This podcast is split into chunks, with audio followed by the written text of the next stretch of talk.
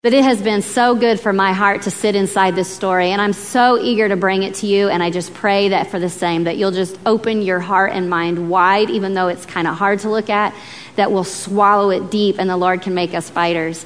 I am a girl who is in love with Rocky movies. Love them, yes, love them unashamedly. For my 16th birthday party, my mom had a Rocky party. And um, when I walked in the door, I didn't know everyone was in the basement, but I heard dun dun dun dun dun dun dun dun dun dun dun dun dun And I was like, oh! And I ran downstairs, and there's all my friends, and we watched all the Rocky movies. At that point, it was just Rocky 1, 2, and 3. I saw Rocky 3 like 25 times the summer that it came out. Love the movies. Love them. Not so much 4 and 5, you know, six, whatever. One, two, three, awesome movies. And I remember when I would go see them with my dad, he was he really liked to watch boxing. I'm not so much into boxing, but I like the Rocky movies. And uh, I would sit with my dad in the movie. And if you're if you've seen Rocky, um, and if you haven't, then that's required viewing to be my friend. So go ahead and rent those things so we can chat it up about these Rocky movies. But I would sit there with my dad, and always there's these very typical scenes in a Rocky movie. And it, in that last fight, there would be a point where this fierce enemy would just be pounding Rocky in the head. And his eyes are swollen and he's bleeding and he can hardly stand and he can't see. And I would be just pounding my dad's arm, just going, when is he going to hit him back? When is he going to hit him back? How ah! And I was dodging all the fights. I was totally there. I was in the movie. And then there's this scene. Oh, when the music changes. Don't. And Rocky gets this look in his eye. And every time he saw that look, it was all I could do not to stand up in the theater and go, yeah! Because it was at that point where he would come out and he would just, and he'd swing and he'd swing and he'd swing and he'd swing and he'd swing. And the enemy would always have this look on his face like, did, where did you come from? Where did that come from? I was just destroying you. But Rocky gets this thing on him where he's like, you're not going to hit me again. And then he would just pound him until he won. And it was so awesome every single time. So, Paul's story reminds me a lot of Rocky. So, I want to bring it to you in Rocky fashion today, if you will allow me. And I know that might stretch you a little bit, but that's all right. Stretching's good for us. So, Acts, uh, th- there's a lot to say about Rocky, so kind of just, or Paul. Let me just set it up for you for a second. Um, Paul is God's chosen missionary, and I'm going to tell you uh, right about his commission, and then I'll kind of re- rewind in his life a little bit before that. But Acts 9:15 tells us that um, Paul was chosen by God. He had a very specific mission that he was going to carry the gospel to the Gentiles. He was the guy. He's my chosen instrument, and which is really crazy. And we'll back up in a minute and look at that.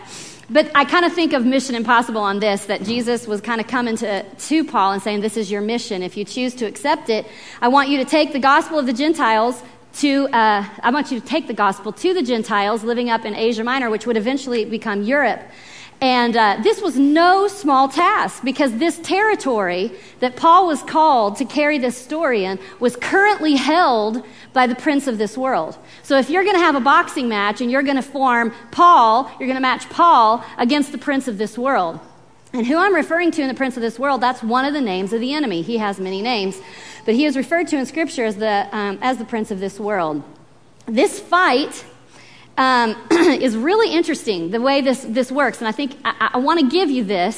And it might be a new thought for your brain, but I want you to sit inside it and just see if you don't see this all throughout Scripture. The rules of this fight. The prince of this world is going to have dominion over the earth. He's going to have dominion over the earth. In Genesis, we see when God gives the curses to Adam and Eve and to the serpent, he curses them each specifically. And to the man, he talks about how the earth is cursed, how the, it, it's now going to bear the sin and it's not going to, it's going to start producing weeds don't we love those things? That's all product of the curse. Um, it's, it's, not, it's going to grow thorns, it's going to grow thistles, and it's going to take a lot of work. Sweat of our brow, we're going to have to work this earth. And then at the end of Genesis uh, 6, or 3, excuse me, he says, For dust you are, and to dust you will return. So this flesh, we know that. Don't we know that? I'm 41, I know that. This is not eternal, this flesh stuff. It is going to return to dust. Um, we spend a lot of time and energy in America trying to prevent that process from taking place. It won't stop it.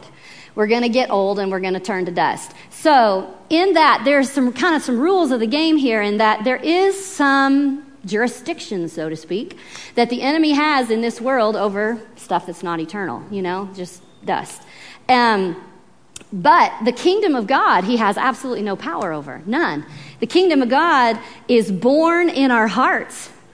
And the enemy has no power over the kingdom of God. Greater is he, 1 John 4 4 says, greater is he that's in you than he that is in the world. And when the kingdom of God, born in you, rises up and is very, very powerful, all of a sudden you've got this tension. You've got something eternal living in something temporary. Do you see that tension there? And so the enemy presses against that temporary, trying to squelch the eternal. And you see that ultimately in Jesus on the cross. And John um, 10 10, it talks about the thief comes only to steal, kill, and destroy.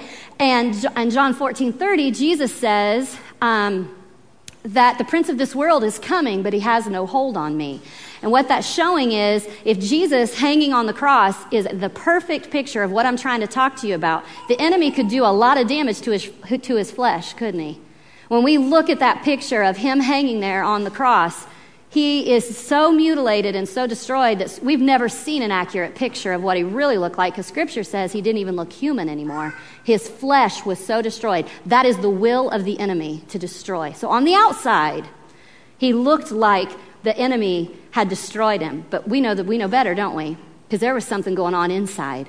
The enemy could not touch the eternal spirit of Jesus Christ. And he not only defeated death. He, I mean, he rose from the dead and raised up that resurrected body. So it's a major story of overcoming. So we've got this principle taking place. So if you're going to take Paul and you're going to take the enemy and you're going to bring him into the ring and you're going to have the referee kind of giving the rules, no below the belt punches, da da da da da, all that kind of stuff. This is the, this is what it was about. Here's kind of you've got um, greater is he that's in you than he that's in the world, Paul.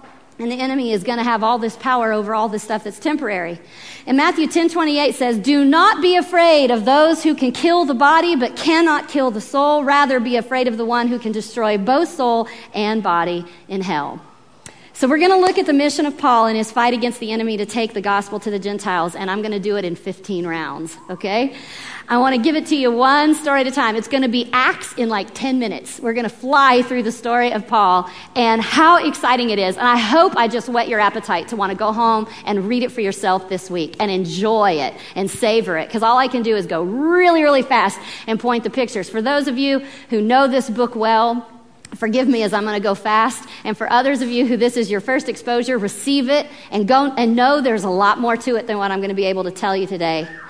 But before we get into it, I need to let you know who Paul used to be. In, in uh, Acts 8, chapter 3, he's called the destroyer of the church. How amazing is that?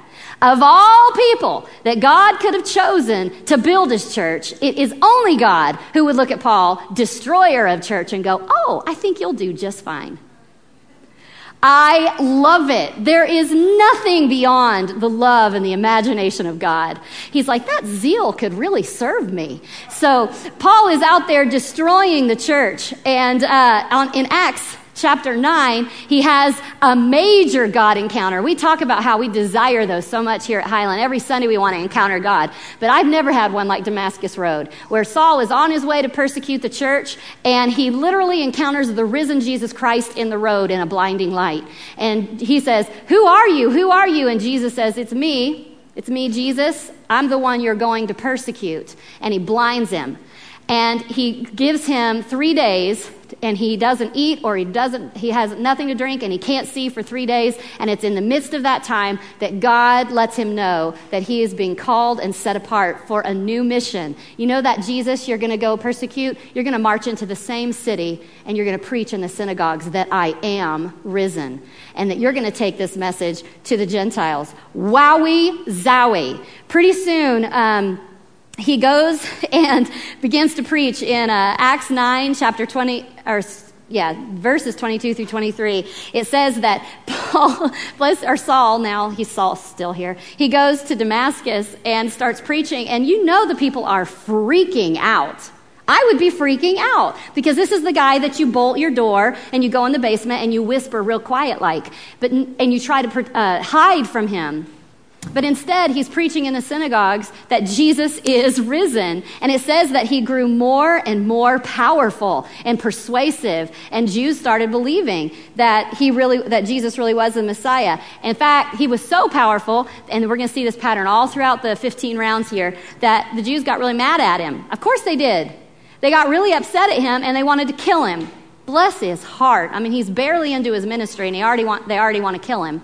So the disciples come and they sneak him out of. Uh, of Damascus and they take him to Tarsus and they say, stay there. And he stays there for a while and he's growing. And then, long story short, all those Jews that had to be, or all those Christians who had to be spread out back when Saul first started persecuting the church, they're spread out all over the place. And word gets back to Jerusalem that the ones who spread all the way to Antioch are having this incredible experience of a church and they need someone to lead them. And so they pick Saul. They go, Barnabas goes to Tarsus and he finds Saul and he goes and says, You stay in Antioch and you help church. And that's where our story begins. I'm sorry, you stay in Athens. It's Athens.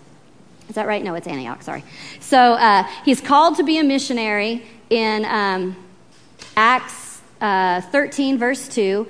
Um, they were fasting and worshiping in prayer, and the Spirit of God said to the church, Set apart for me Barnabas and Saul for the work to which I have called them. And here it goes. He's going to leave his safe place and he's going to press out now into new territories that are held by the Prince of Darkness. And he's going to bring that golden heart. He's going to bring knowledge of Jesus Christ. So, round one ding, ding. He's going to head through Cyprus, and on his way to Cy- or in Cyprus, he encounters a sorcerer, and uh, the sorcerer is trying to persuade the people against what Paul is saying. Paul's trying to be persuasive that Jesus is real, and the sorcerer's like, no, he's not. No, he's not. He isn't real, and he's bad. And there's battle between the enemy and the light are going on, and Jesus, or Paul, right in the middle of it, just kind of looks over at the sorcerer and says, "You need to be quiet now. In fact, I'm going to strike you blind." And so he strikes him blind, and then the, pro, the proconsul guy looks over and says, "Wow, that was amazing. I'll believe in Jesus now." And so he believes in Jesus, and a whole bunch of people believe in Jesus, and that was very cool. Cyprus. Then he runs over to Antioch. And while he's in Antioch, he's preaching so powerfully. The kingdom of God's really, really advancing. He's, uh, it says that almost the whole city of Antioch got to hear the story of Jesus. Now, I'm trying to figure that out. I don't know how many, what the population of Antioch was, but I'm trying to figure Asheville. Almost the whole city. I've been praying God would do something in Asheville that almost the whole city got to hear the good news of Jesus Christ. But Paul had this experience, powerful ministry in Antioch, but the Jews got mad. So the enemy's going, I can't let this happen. I can't let this happen. I got to find a door. I got to stop this. I got to press back in this fight. And so he comes through jealousy. The enemy likes that door. He throws open the door of jealousy, comes in through the Jews, raises up, and the Jews go and they create all this persecution and, they, and, a, and, a, and the crowd all gets mad at him and they expel Paul from the city. So he's, he's kicked out of the city. He's kicked out of Antioch. But almost the whole city got to hear the good news. So as he's leaving, he takes off his sandals and he shakes his dust off. Round one. Round two, he goes to Iconium. In Iconium, it says that he, uh, he spoke so effectively, uh, Acts 14, 1, he says they spoke so effectively that a great number of Jews and Gentiles believed. So the kingdom of God advanced.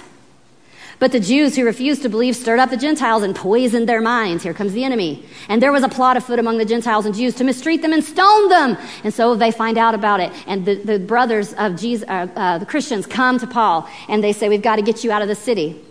And so they snuck out at night and they escape death again. Kingdom of God advances, the enemy comes hard. Round three, Lystra. Wowie, what a round. What a round, round three. They get to Lystra, and he's doing his typical thing, preaching, and it just so happens that right in front of him is a man who's crippled, and he's been crippled since birth. And Paul just can't get around it. So he looks over at the man, he says, It looks like you've got the faith to be healed, so stand up, be healed. And so the man stands up, and all the people freak out. Oh, that was amazing, that was amazing. Oh, you must be a God. And so they try and worship Paul. And they come and they bow down before him and they lay flowers at his feet and they bring presents and they're trying to worship Paul. And Paul's freaking out, going, Whoa, wait a second, hold the phone, not me, not me, pointing up. Jesus, not me, I can't do this. This is just the power of Jesus. And he even starts tearing his clothes and going, Please don't worship me. This is a huge issue, what you're doing here. This is idolatry, and I can't let you do this. Oh, I wish some celebrities would do that, you know, turn people back where they need instead of just receiving what doesn't belong to them. Paul's urgently begging them, please don't worship me, please don't worship me. Well, at the same time, as the enemy's plot would be, because he's very clever, The people in Lystra are loving what Paul's saying, even though they don't get it. Obviously, they're worshiping him, but they're still favorable towards Paul. So the enemy can't get anybody in Lystra to stop him, so he runs back to Antioch and Iconium. And the Jews over there in Antioch and Iconium go, Hey, I hear he's really liked in Lystra. Let's go over there. So Iconian and Antioch Jews come over to Lystra and they go, He's really, really bad. You really shouldn't believe him. And that very crowd that was worshiping Paul, they all get stirred up and they're like, You're right. He's not good. He's bad. He's really, really bad. Crowds are so persuaded as you're going to see this through, through this story. And that very same crowd starts to stone him.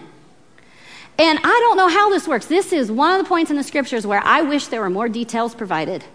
But it scriptures say that they stoned Paul and they drug him out of the city thinking he was dead. So I'm thinking he must have been pretty beat up definitely unconscious. Maybe they couldn't even find a pulse. Bleeding, and when being stoned to death, that's not, um, that's not a pleasant way to die.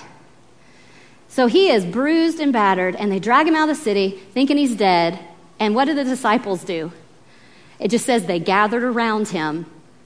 And that doesn't say anything else. They gathered around him, and Paul got up and went back into the city. Oh, that's that moment I'm talking to you about in Rocky. That's it right there. You know the enemy's like. And then Paul gets up.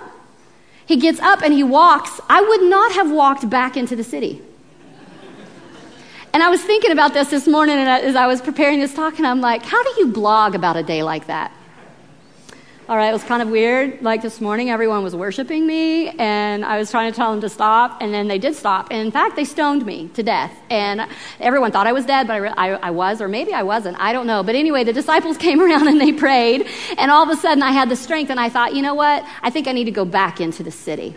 And he goes back in and he strengthens the believers. And that's the end of round three. Ding, ding. Round four, it says the next day. Now, I don't, I've never been stoned to death. But I can imagine if I ever was, I probably wouldn't be doing much the next day. Monday morning after God's bell, I'll be in my bed. The next day is off limits. But no, God has done something supernatural to Paul. So the next day he gets up and went to Derbe. And they didn't go to Derbe in a plane or in a car or even probably on a horseback. He went to Derbe by walking. Strength that is not of this earth was inside of Paul. So he walks to Derbe, and there it's powerful. He wins a large number of disciples in Derbe, and um, the kingdom of God powerfully is beginning to advance into these other cities. So much so in Derbe that there was no press back from the enemy.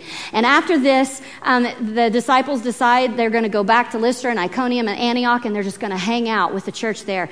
Even those cities that they were kicked out of and, and ridiculed and abused and even stoned, they're going back, and they're going to stay and to strengthen the disciples. So round four is about discipleship, powerful advance of the ministry of God, and you would definitely give round four without without a doubt victoriously to Paul and the kingdom of God. Great ministry. And they, it says they got to stay for a long time, and I'm so glad Jesus gave them a little breather. So he gets a breather, and you know what their message was to the church? We must go through many hardships to enter the kingdom of God. That was their message. They strengthened the brothers with we must go through many hardships to enter the kingdom of God. In the midst of that time of ministry, it strikes Paul's heart that he needs to go back and, and push out again and bring the ministry on further. So in round five, he pushes back out and he goes to Philippi. Wow, an amazing story in Philippi. Welcome back to the ring, Paul. He goes into Philippi and, uh, He's in the midst of his ministry there, and it's an amazing story, but he ends up casting a demon out of a slave girl who had the ability to tell fortunes. And the owners of this slave girl were very angry that she could no longer tell fortunes. So they stirred the crowd up against Paul. And now Silas is with him, and that's a whole other story, and you're going to have to read that for yourself. But anyway, Paul and Silas were, were um, attacked by the crowd, and it says they were severely flogged and thrown into prison. So this is their first trip out of their break, and they're severely flogged. And you know, the flogging was the same flogging that Jesus endured where it was like uh, it was 39. Is that correct, everybody? 39 lashes, um, and with the whip, and so that means that their flesh on their back was pretty much not there. And they were taken after that severe beating, and they were put in stocks at their feet. So I don't know how that worked, but I try to imagine it. You couldn't really sit on your backside because there was no flesh there? Did you lay face down? Were they standing? I don't know. I just know they were bleeding profusely after this beating, and they were in prison for the gospel. And the scripture gives us this amazing glimpse that it was midnight. And you know what Paul and Silas were doing? They were singing, they were worshiping. And Jesus must have liked it because he sent an earthquake to the prison. Only God can do that, right? Oh, that sounds really good. Thank you. He shakes the earth. And the prison guard begins to try and kill himself because he knows all the prisoners are going to escape in the earthquake. And Paul and Silas cry out, We're still here. We're still here. They probably couldn't move. You're you kidding me? Like, I'm going to get up and run out? I, I don't even know what I'm going to do. They're so weak. And they cry out, Don't, don't kill yourself. We're still here. And the, and, the, and the prison guard is so broken, he comes to him and says, Please tell me about Please tell me about this Jesus. So they spend time talking about Jesus, and it says that that prison guard took him to his own home and finally cleaned out their wounds. And then Paul baptized the whole family. I don't know how that happens. I have wanted to know. I don't know. Did Paul get in the water? Did he just say run down there and go down and come back up? I don't know how that process takes place with the wounds that they had. But I do know that they were powerfully, powerfully ministered to. They sang at midnight. God sent an earthquake, and there were baptisms and the ministry of Philippi advanced. And you know the kingdom of darkness believed that they had smashed the kingdom of light, but Paul just kept getting back up. He just kept getting back up. Round six, Thessalonica, a major story. Paul preaches and Jews are persuaded, but then the Jews press back and they start a riot, and Paul and Silas have to escape. Round seven, Berea. Bereans were of noble character and eagerly received the message, examining the scriptures. Many of them believed, but the Thessalonian Jews who were mad came over, stirred up trouble. Paul had to escape again. Round eight, Athens. Paul preached to them uh, about the unknown God, and it says that a few believed. And in Acts, or in uh, round eight, we're given a major, beautiful picture. In verse 16, it says that Paul was greatly distressed. And when I saw those words, they really struck my heart because I'm like, yeah, I'd imagine so. Greatly stressed because you have a terrible headache, greatly distressed because your scar tissue is bothering you, greatly distressed because you're tired of walking to all these towns, greatly distressed because no one will listen to you, greatly distressed. That's not what he's greatly distressed about. Had nothing to do with the temporary things of this world. He's greatly distressed because there's so many idols in the town. And I want to tell you at this point, there isn't anything left of Paul.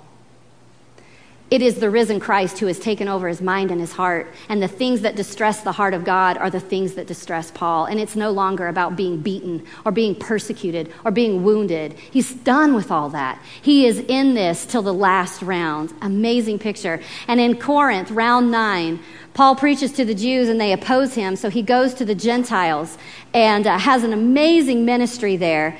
Um, but while he's in this ministry, the Jews attack Paul and they take him to court, although the case is dismissed. And there's something that happened in round nine that must have been really, really powerful that only Jesus knew about in deep in the spirit of Paul. Because it says in round nine, a new character entered into the ring.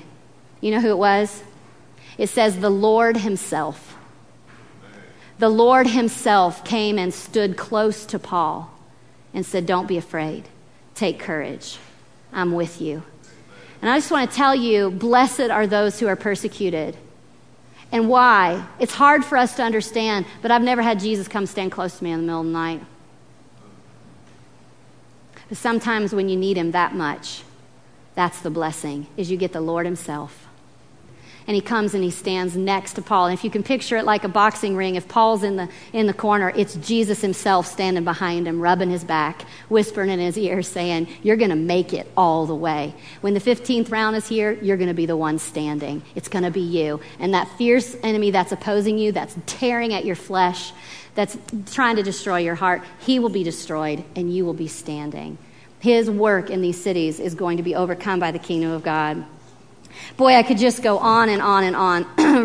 uh, round uh, 10 is in Ephesus, powerful ministry there. Um, oh, I wish I had time to tell you. You've got to read that story for yourself. Please, um, Acts 19. It's just the funniest story about this demons beating this guy and he runs out naked, and it's really great reading. So you need to, you need to read that for yourself, and I'll let you do that. Uh, round 11 uh, is when um, Paul knows that he's got to say goodbye Um, he knows, he says this amazing passage in Acts 20, verse 22 through 24 I consider my life worth nothing to me, if only I may finish the race and complete the task that the Lord Jesus has given me. If there is a round where Paul starts saying, like Rocky in that Mr. T clip, when Mr. T's hitting him, and he's like, You ain't so bad, you ain't so bad, you ain't so bad, hit me again, hit me again, you ain't so bad. And, and Mr. T's pounding him as hard as he can, and Rocky's just taunting him, saying, Take it, that's it. That's it. Round 11 with Paul's when he's saying, You know what? I consider my life worth nothing to me. You think I'm hanging on to my flesh at this point? Oh, we're so over that. Whatever I do now is just to complete the task that the Lord Jesus has given me. In round 12, Jesus, uh, Paul goes back to Jerusalem. And the Jews hate him. Jerusalem was where he started his, his uh, persecutor of the church, and those, those guys were his buddies. Those guys were the ones he used to be in alliance with, and now he's coming back in opposition to them. Now he's coming back saying, No, Jesus is the way. And in Jerusalem, obviously, they try to kill him. It says that um, when they went to arrest him, the crowd, the reason that they arrested him, the Romans were trying to save him because the Jews were in the crowd trying to tear his body apart. So I don't know what that looked like. But it just said that he was being, they tried to protect him from being torn apart. So the Romans took him and they had to sneak him out by night because the Jews were fasting and they weren't going to eat until they had killed Paul. So they took him away.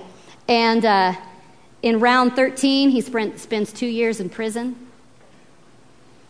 And in round 14, he finally gets to sail to Rome. And this is a story, and I'll try and wrap it up here. He sails to Rome, and uh, they encounter a storm.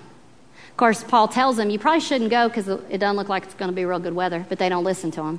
And they get out there and they encounter this intense storm. And uh, so such a bad storm that they are without, they have to go 14 days without food, which I don't know how that works either. Wowie. I'm hungry, like if I don't get lunch by two or something. So 14 days here, it says they didn't eat. And uh, they end up having to, uh, not only is there a storm where, where Paul says amazing things, but they end up having a shipwreck. And Paul tells them at this point listen, nobody here is going to die, but you all are going to need to kick to shore. And so they grab onto pieces of the ship and they kicked ashore. And once he gets on shore here in the 14th round, as if that weren't enough, as if his whole life weren't enough, when he gets to shore, he's trying to build a fire to warm himself to, for dinner, and a snake comes out and attaches to his hand. Now, if that isn't the end all, at the end of his day, I've already done a storm, I've done a shipwreck, and now I get a snake bite. You know what, guys? If any one of these things had happened in our lives, we would never stop talking about it. Do you know once I was bit by a snake? Did I ever tell you I was in a shipwreck? Oh, did you know the one about when I was flogged and put in prison? Any one of these things would be our story to tell. But Paul has more than he can even tell. And you know what he does with the snake bite? He just goes like this. And the snake goes flying off and he goes to fix his dinner. And that opens up a whole amazing ministry on the island, and you're just going to have to read it yourself powerful. Round 14, the kingdom of God is brought to that island that they crashed onto. They're healed. They begin to know about the power of Christ. And in round 15, he testifies in Rome boldly and without hindrance. He preached the kingdom of God. And so this is, I told you all that to tell you just this. Round 15, he is still standing and the kingdom of God is advancing.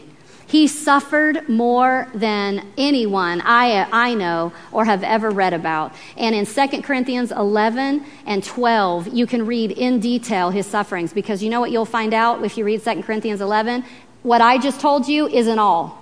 There's a whole bunch of suffering that's not even mentioned in Acts. He was beaten so many more times than is even recorded in the scriptures. So much more suffering. I don't even know what his body looked like. Do you know what a scar? You know how you can tell a sto- story about a scar? What did Paul's body look like? What did his back look like? I don't know. One big giant scar all over his face. What does it look like after you've been stoned to death? What does your face look like? I don't know. But the man was a walking scar, but something inside him was no longer of this earth. Though his flesh um, has already been destroyed, God has strengthened his heart. And that's the Psalm 73 6 that my flesh and my heart may fail, but God is the strength of my heart and my portion forever. You are more than conquerors. And so, when you read this little passage that's become very famous, I hope that after this little discussion we've had together in your own study of Paul and what it really looks like to be a fighter, I hope that you will never read these words again the same. When, when Paul says this, Who shall separate us from the love of Christ? Romans 8:35 Shall trouble or hardship or persecution or famine or nakedness or danger or sword? How did he know that? Because he'd been there and he found that the love of Christ was with him. No, in all these things we are more than conquerors through him who loved us. For I am convinced that neither death, nor life, neither angels, nor demons, neither the present, nor the future, nor any powers, neither height, nor depth, nor anything else in all creation will be able to separate us from the love of God that is in Christ Jesus our Lord. Nothing can separate us from the love of Christ. We are more than conquerors. And uh, as I was, uh, several weeks ago, as I was praying about this talk, I, I really had a little visit with the Lord, and these little sentences just started coming to my mind. And I really um, believe they're for this church in this moment, for all of you, no matter where you are. Here is the question You can cry or you can sing at midnight. You can stay in the dirt, or you can get up and go back into the city. You can fear the storm, or you can trust God grab onto a piece of the shipwreck, and kick to shore. You can curse God at a snake bite, or you can shake it off and fix your dinner. And if there is a word to the church today, I think it's this get up. Just get up. Don't be surprised at the trial you're suffering as if something strange were happening to you. This is it. We must endure many hardships to enter the kingdom of God. And Americans have a hard time with this concept because suffering for us is no air conditioning. No, it's the truth. That is suffering for us. I'm hot. I'm sweating. This type of persecution that Paul endured would probably eclipse most of us, wouldn't it? Honestly. Wouldn't we tuck our tail and run? And in the end times, Jesus said that many would fall away from the faith because they're afraid. They won't stand firm in the knowledge of Jesus Christ. But I'm telling you, Paul's told us, and the Spirit of Jesus tells us too get up. Nothing can come against that heart of gold, that knowledge of Christ. Press on, shake it off, fix your dinner, go on. You can do more in Christ than you have ever dreamed we can endure more than we even understand. And the reason is not because we can, because our flesh is dust, right? It's because of the Spirit of God that can press on and conquer and endure. And may the Lord make us brave when we face these difficulties, that we won't tuck our tail and run, but we'll set our face like flint and we'll press into the city, that we'll be able to look at the enemy with the confidence of Christ and say, You ain't so bad. You ain't so bad. I consider my life worth nothing to me that I may finish the task of Christ.